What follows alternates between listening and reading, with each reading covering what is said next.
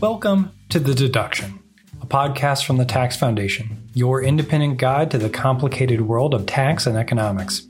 On this episode, Tax Foundation President Scott Hodge speaks with Douglas Holtz-Eakin, former Congressional Budget Office Director and President of the American Action Forum. They look at coronavirus response challenges as well as the future of tax policy under President elect Joe Biden. And now, Scott Hodge.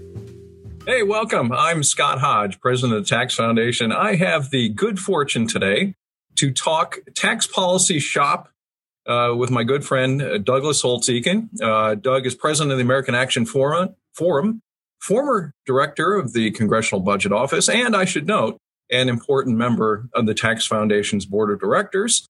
Uh, if you're watching the news at all, you've seen a lot of Doug recently. Uh, he's almost as overexposed as Anthony Fauci. Um, he's been on Meet the Press, Squawk Box, and other news shows. So, welcome, Doug. How have you been? I'm doing great. How are you doing? Good. I noticed, and for those of uh, listening at home, because this is a podcast, which we are actually recording on on video. Um, weirdly, uh, I know that you're not in your pajamas. You are actually working at your office today. Uh, I have not missed a day at the office um, ever.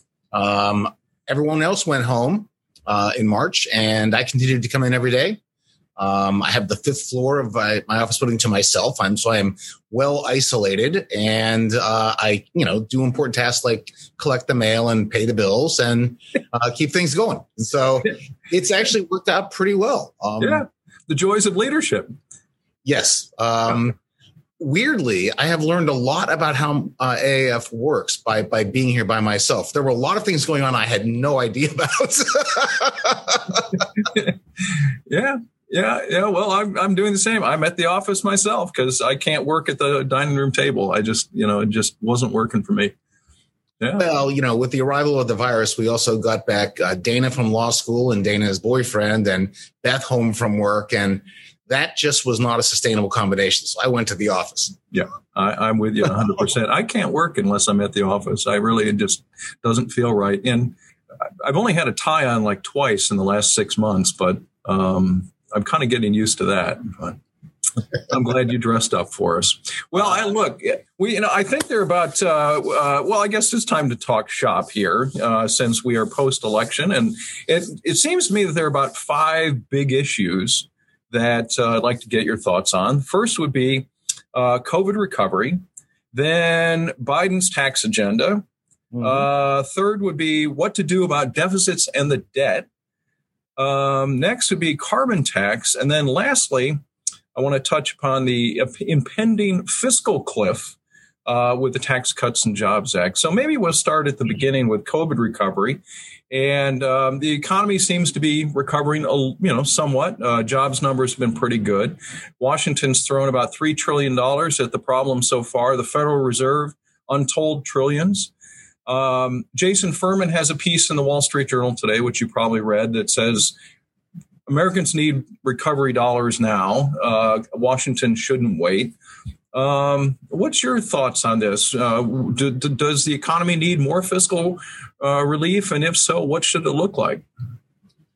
Well, I think we're by and large on track. If you looked at uh, the consensus forecasts, uh, take the CBO, for example, uh, back in April and May, shortly after the, the extraordinarily sharp downturn, you saw uh, a quick recovery, third quarter especially, a big bounce back.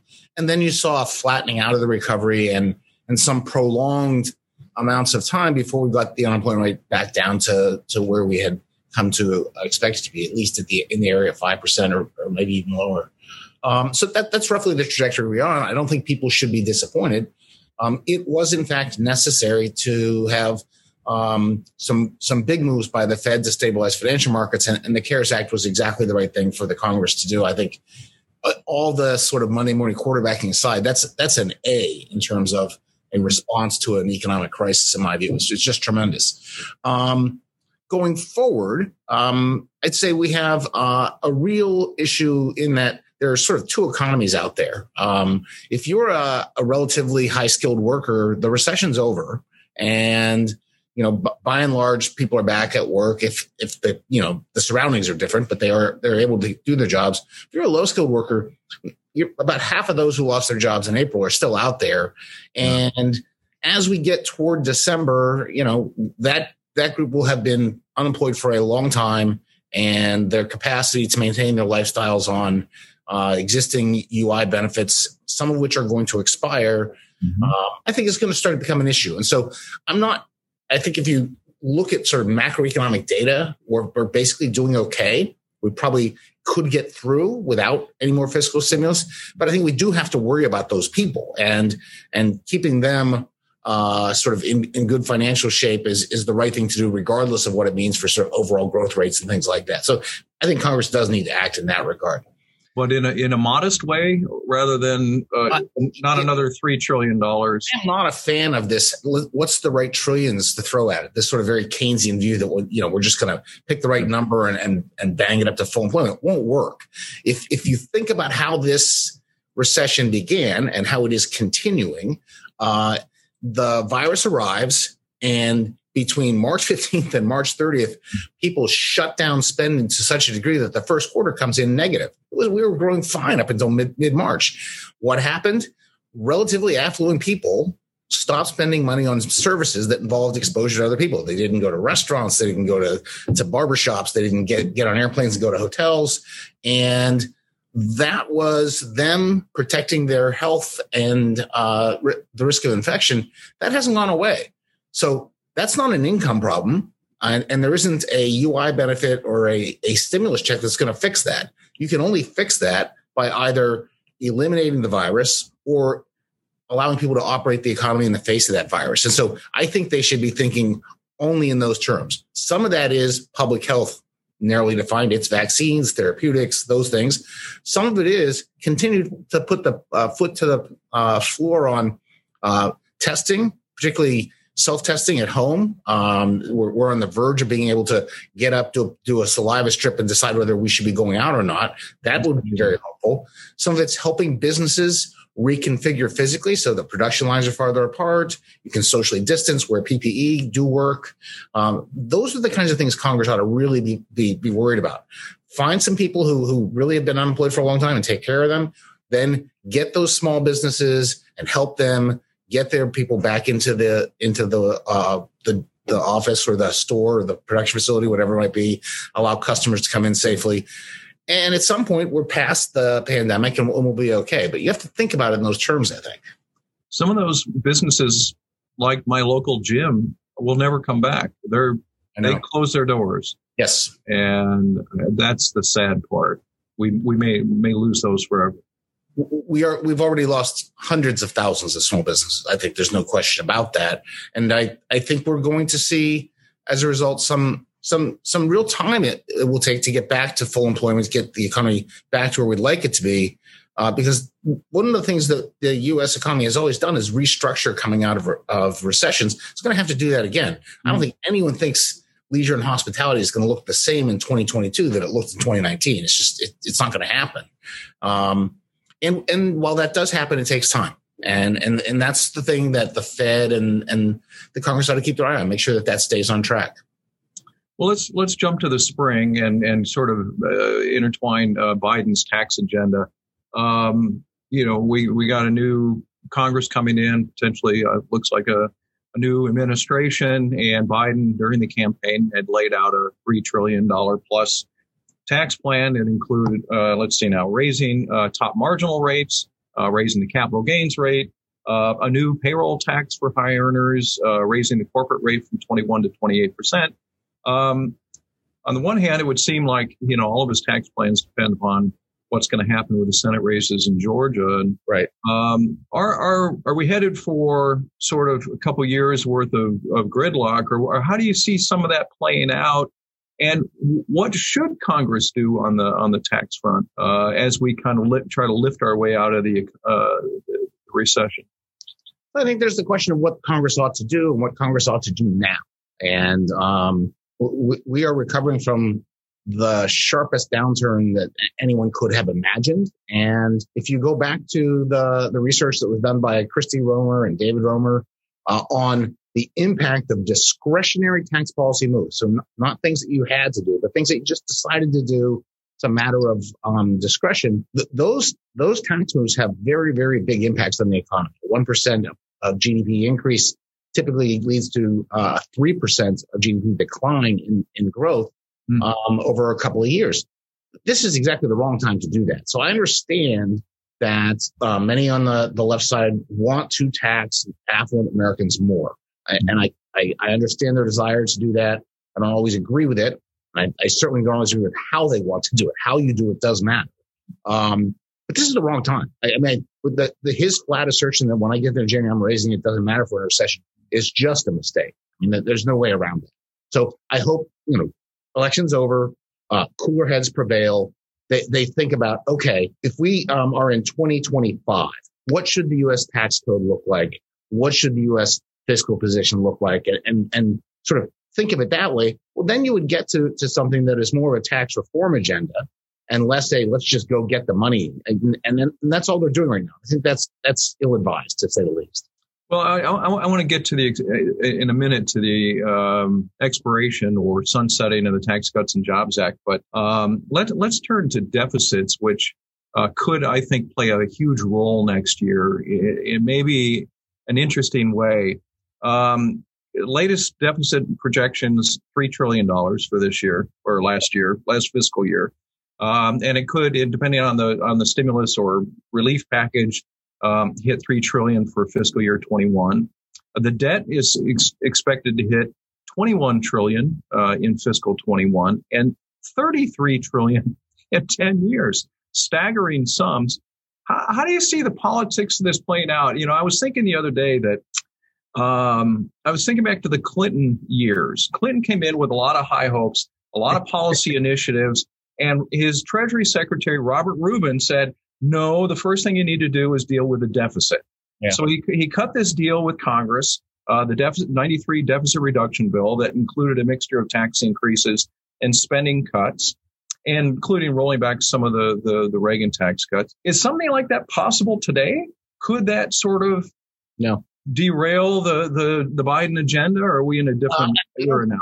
I don't think that derails the Biden agenda. I, I, you know, go back to the, the sort of simple politics of this. Um, you know, the election was not a repudiation of Republicans. It was a referendum on the president who lost. Mm. Republicans, by and large, did fine. They picked up seats that no one dreamed they'd pick up in the House. Yeah. They held on to the Senate, most likely. Don't know that for sure. Got to see how Georgia plays out. And so, um, you're not going to see uh, the politics align for for Biden to execute on that that um, that big agenda. That's just going to just be because it, what's out there on his website from the from the campaign is a set of proposals that are just too uh, way too too much on the progressive end to be realistic in in, in 2021. That, and we'll just see what he chooses to do in terms of scaling it down and getting some realism. Um, on the deficit, you know, I, am I'm, I'm I think one of the last fiscal hawks in DC, and and but I am a trained uh, economist. And I am looking at this economy and everything they have done this year, they should have done and they should do whatever they need to, not, nothing extra, no, no waste, but it, to support the economy. This is a, a really, really uh, difficult situation. And so I don't think anyone should worry about the deficit right now. And they, should, they shouldn't worry about the debt. And it, and thus far, Congress has not done anything permanent to, to the outlook. Like if you, if you look at what's projected, big deficit in 2020, big deficit in 2021, a little bit more in 22, and then it's gone. And we're back to the baseline trajectory of spending and revenues, which didn't add up. So we had a fundamental problem. We then got hit with the, the coronavirus. We'll come out of it and we'll have a fundamental problem, but we're jumping off from a much higher level of uh, debt, uh, the highest level relative to GDP in the history of our country. So at that point, that's when the pressure hits. That's not a 2021, probably not a 2022 thing. That's later, but that's going to be hard. I mean, for eight years, Barack Obama told the American people there's nothing wrong with the federal budget that we can't fix by taxing rich people. For four years, Donald Trump didn't say a word about it. Right. The average American is blissfully unaware of the things you and I are talking about right now. They have no idea that we have a problem. And you're going to have to do a big education campaign to say, look, we got we got to do some things here. And those things might be um, very, very unpopular if they aren't well introduced. Are we going to deal with Social Security and Medicare? You know, you can't just do that and, and not have people ready for it. So I'm quite worried about the fiscal outlook, not because of the big numbers this year, or maybe next year, but because that problem has gotten much larger and it's hard politically. I mean, it means you raise taxes, you cut spending, You do things people don't like. And you do it in the aftermath of a horrible public health event and recession. Doesn't seem great to me. Yeah. Well, here's, here's a way to think about it because I, I, you know, I've gone around this. I've had a lot of time in my head. so, so, you know, wandering around in your, your lonely office. Yeah. Um, the minimum condition for a sovereign nation is you ought to be able to stabilize your debt relative to GDP. Like we haven't done that in the 21st century. We literally, we are 20 years in and we have never been able to put in place a stabilizing uh, uh, fiscal outlook. That troubles me. That means we're really bad at this politically. And, and now we're at high levels of debt and explosive projections. Someone's going to have to step up and deal with this. Well, and, and, this is a little bit of an aside, but is anybody? I mean, Japan has had that for 25 years and has tried everything. Uh, and, and, Lord knows, look at Italy and, and some of those European countries, they're all just drowning in debt. Yes. And, um, and, and everyone says, see, there's no crisis. It's not a problem. But that's like saying, I got a D. I'm doing great. I mean, we ought to have higher aspirations than no crisis right? I mean, so yeah. you know, right now, I think there's a, a, deeper political problem that comes from the, the, deficit problems, which is like I don't think it's a crazy thing in in 2020 for the the, the newest generation of workers and voters to want to have paid parental leave, for example. That's not a crazy idea. It doesn't seem wrong that people would have some time with their kid, but they can't do that. There's no money, right? And so we're stifling the the genuine desires of, of voters because of this legacy of not dealing with our, our fiscal problems. That, they're not going to up with that forever. I mean, I just think that's an issue. Well, I, maybe one of the solutions to this is the carbon tax, uh, which uh, you've been a proponent of. Um, and uh, from both an environmental perspective and there's a revenue aspect of it that could be quite substantial. And you wrote recently that, uh, quote, a climate change, climate change will be the most important issue that the next president faces. Uh, yep. While the coronavirus is a big challenge, it is not as potentially threatening, enduring, or as difficult as climate change. So I want I want to talk about the politics of the carbon tax, but perhaps we can f- first, if you could talk about the economics of it. It's it's what uh, economists call this a Pigovian tax. Um, so, why do economists prefer this approach to regulating carbon over other approaches like uh, regulations? Because um, prices work. Um, if, if something it costs a lot, you, you use less of it and you try to find substitutes for it. And that drives people to innovate and, and create substitutes for it. And that's how our, our economy has gone from a small agrarian uh, economy in, in 1776 to the largest, most powerful economy the world has ever seen with a dazzling array of, of uh, things that you can buy, services you can consume. And, and all we need to do is make it the business of the business community to not have so much greenhouse gas concentrations in the atmosphere, and it'll happen. But we, we, we've not incentivized that. Okay, so let's do that and watch what happens. And, and a carbon tax is the cleanest way to do that. The so-called upstream carbon tax is to put a tax on carbon where it enters the economy. So as it comes out of a mine in the form of coal or out of a well, natural gas or oil, um, as it comes into the U.S. in the form of an import, um, put the tax on it. Uh, if you're the person who, who took the, the natural gas out of the well, you don't want to eat that tax. So you'll try to raise the price of natural gas. And if you're using natural gas, think, gee, natural gas is expensive these days. We've got another way to do this. Uh, so let's cut down on our natural gas use. Let's get more efficiency. So you drive efficiencies and someone else says, Hey, you don't want to do that. I got this solar panel thing, which I now comes with a battery backup that will last for a long time. You don't have to worry about cloudy days. Let's do that. You just drive it. And, and, you know, there's no question it will work.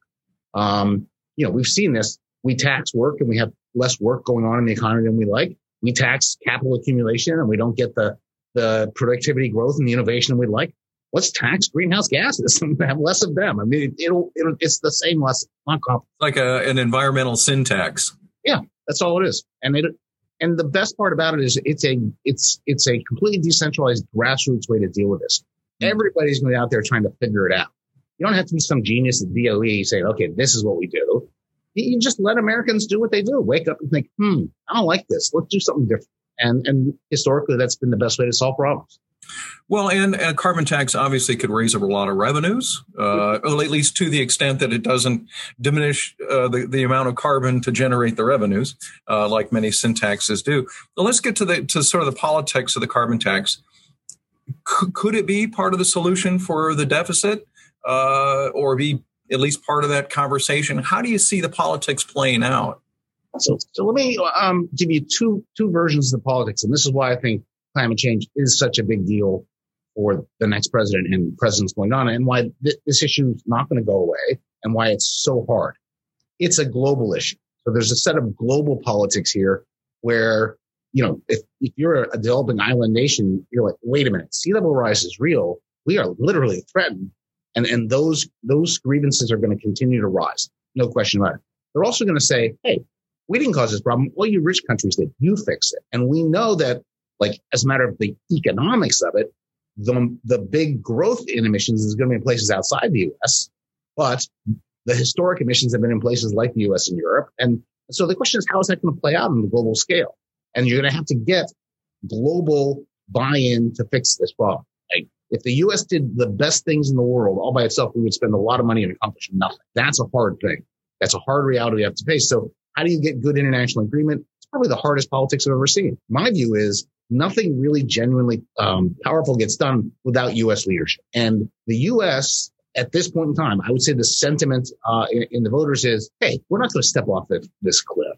No, no, that's not that's not something that's smart. So the only way to get real U.S. leadership is to do something that doesn't look threatening at home, and, and that means you've got to do something that's economically efficient, allows the economy to grow while dealing with the problem, and a sensible carbon carbon tax with tax reductions elsewhere to offset some of these costs is is that thing right? And so you know for me i'd see like all right take the carbon tax dump it into a quote fund and with every dollar in that fund you can buy down the corporate rate and buy down the payroll tax rate. Fine. Then as the carbon tax goes up those rates go down. You don't threaten the capacity of the US to grow. You just restructure it to, to grow cleaner. And since you haven't threatened it people are willing to now engage in this conversation globally about everyone getting this under control. That, that's a hard set of domestic and international politics. And uh, there's no other solution, you know, a clean power plan or a regulatory approach that's going to do it. I mean, people are just going to be like, no, we're not doing it to ourselves. No one else helping out.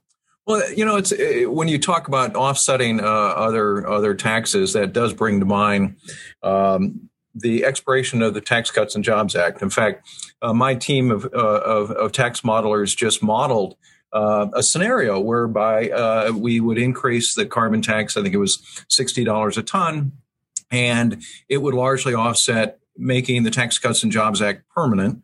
Yes. Um, and as we all know, that uh, the, the, in fact, uh, 2020 two, I think, uh, or 21, we start to have businesses that have to amortize R&D. Uh, we're going to see uh, a, a, beginning of the phase out of the expensing. And of course, all of the individual proposals and the Tax Cuts and Jobs Act sunset at the end of 2025. So how do you see these these issues playing out? And, and I'm kind of weaving these two issues together, but um, how do you see the politics of TCJA playing out? So one way they play out is, you know, a proactive effort. At, you think of this as sort of um, a part of tax reform, and the tax reform says, okay, one thing we need to do is move more toward consumption taxes. A carbon tax is a consumption tax. It's yeah, yeah, sure. So, so we have this consumption tax piece, and then we sort of start thinking about what are the equities we need to do out on the business and, and individual side, and, and, and you build the carbon tax into a revenue system that's more sustainable and, and, supports growth. And, and, I think that'd be great. I, I, don't actually anticipate that. That would take that would take a Biden administration buying in completely, doing a lot of hard work over a sustained number of years, and getting a bipartisan uh, effort through Congress. More likely, you're going to have this be the big issue in the 2024 election. Mm-hmm. And you know, which way do we go on individual taxation in the United States? And and that political football will energize everybody uh, going into that election. So it could be the catalyst for a much bigger discussion about fundamental tax reform itself. What should the tax code look like? And rather than just kind of kicking the, the can down the road with extending the TCJA. Yeah, I, I think that's right. Um, I, I, hope that, that, you know, it, it quietly over the next couple of years, there's a lot of discussion of and means Senate finance, and then ultimately among members, and then back out there with their constituents about the need to continue tax reform. That the U.S. probably is going to need more revenue going forward, and that there are better and worse ways to do it. And the right way is always to broaden base and not jack up rates. The the political discussions all been about rates. All you hear is got to raise the top rate, got to raise the corporate rate, got to got to go to capital gains.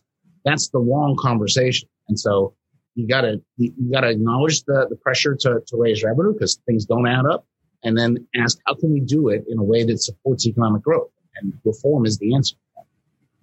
Well, uh, this has been delightful. Uh, thank you. Uh, I'm heartened by this discussion and that um, uh, any worries that divided government will mean no work for those of us in the tax world is, is completely unfounded and misguided. Um, I, I, should mention to people that you have your own podcast. That's why you're so good at this. Uh, what's called the AAF Exchange with the tagline, You wondered, we explained is, is, this like is this like Doug Holtz-Eakin unplugged, or what, what's the format of your your, your the podcast? the original incarnation was rotating among our various policy experts on you know a, to- a topic a week. Like, hey, do you ever wonder how this works? This is what we do. Um, during the pandemic, uh, it, it turned into a weekly conversation with me about the state of the public health. I've spent a lot of time on testing and vaccines recently, uh, and, and then the state of the economy. Yeah. Uh, and so uh, we now have in the can something like 26 weeks of Doug Unplugged. I don't recommend anyone, anyone listen to that. Doug on his bar stool just grousing about the world. It's not a good thing. well, I encourage people to tune in nonetheless. It just might be entertaining or amusing or something. Um, it's therapeutic, if nothing else. And I thank people for the opportunity. it beats Prozac, right? it, does. it does. Very uh, good. Well, we all we all need to be able to vent, and uh, uh, thanks for thanks for being with us, Doug. I really appreciate the conversation and the insights. Uh, please stay safe. Thank you. And that wraps up this episode of the Deduction. We'd love to hear what you think about this podcast. Please let us know at taxfoundation.org/podcast.